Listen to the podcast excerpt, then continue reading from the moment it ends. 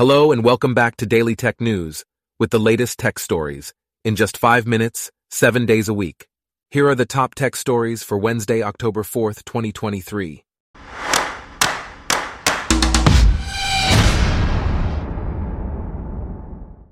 Today's episode is brought to you by Blogcast, your personalized audio feed, available on iPhone and Android.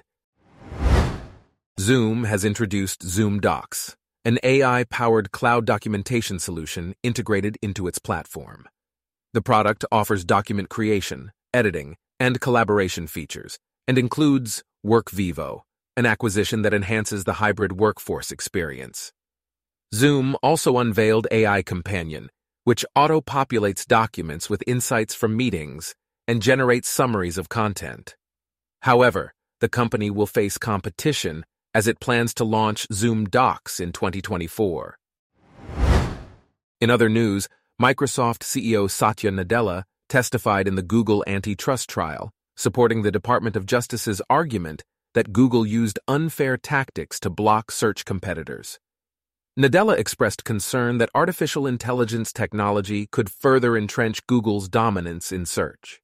He also stated that even ChatGPT is not positioned to overtake Google due to its accessibility and popularity. Google did not respond to requests for comment. Meanwhile, Meta CEO Mark Zuckerberg and podcaster Lex Fridman had an interview in the metaverse discussing Meta's augmented reality and virtual reality capabilities. Both used photorealistic avatars of themselves during the interview, showcasing the technology's potential in the industry. The interview focused on their research and vision for the future. In a study conducted by researchers from the University of Maryland, it was found that AI watermarks, designed to identify AI generated content and combat misinformation, are easily defeated. Watermarks can be manipulated and removed, making them vulnerable to attacks.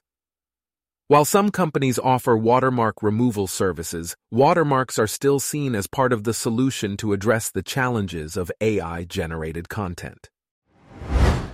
In the trial of Sam Bankman Fried, the judge confirmed that no plea deal was offered to the defendant. The jury selection process began, and the trial could last less than six weeks. The trial involves conversations between the judge, the parties involved, prospective jurors, and various legal proceedings. The Federal Communications Commission has fined Dish Network for the first time for not properly deorbiting its satellite, EchoStar 7.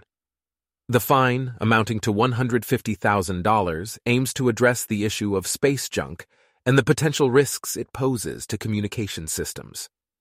While the amount may be considered insignificant for Dish Network, the fine represents a step towards holding companies accountable for space debris. Meta's Oversight Board will review a user appeal case involving an altered video of President Joe Biden on Facebook. The case will shape Meta's policies on manipulated media and AI generated content. The board has previously been involved in cases concerning suspensions and recommendations.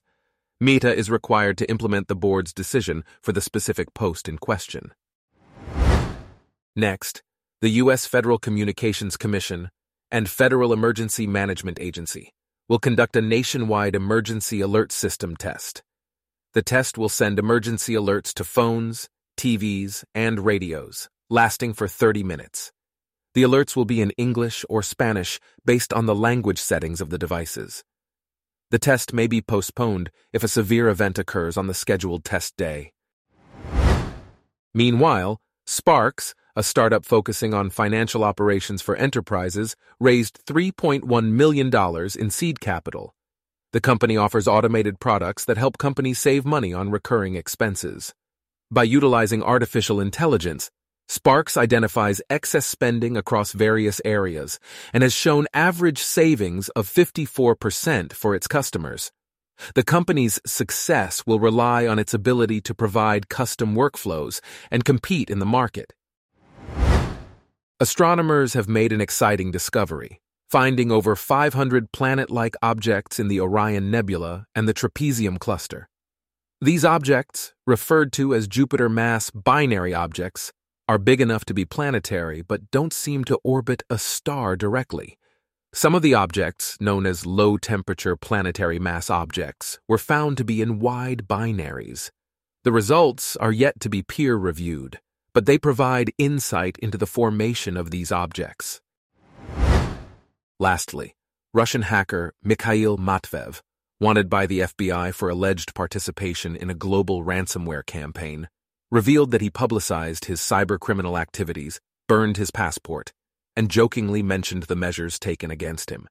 He has been placed on the FBI's most wanted list and is offering a $10 million reward for information leading to his arrest. With sanctions preventing his deportation, he invests in cryptocurrency and declined to disclose his earnings from ransomware work. Our top tech stories for today are brought to you by Blogcast, your personalized audio feed. Download the free Blogcast app on your iPhone or Android today. If you enjoyed this, please consider listening to our other podcasts Daily Business News, Daily Science News, Daily Lifestyle News, and Daily World News. Thanks for listening. Blogcast.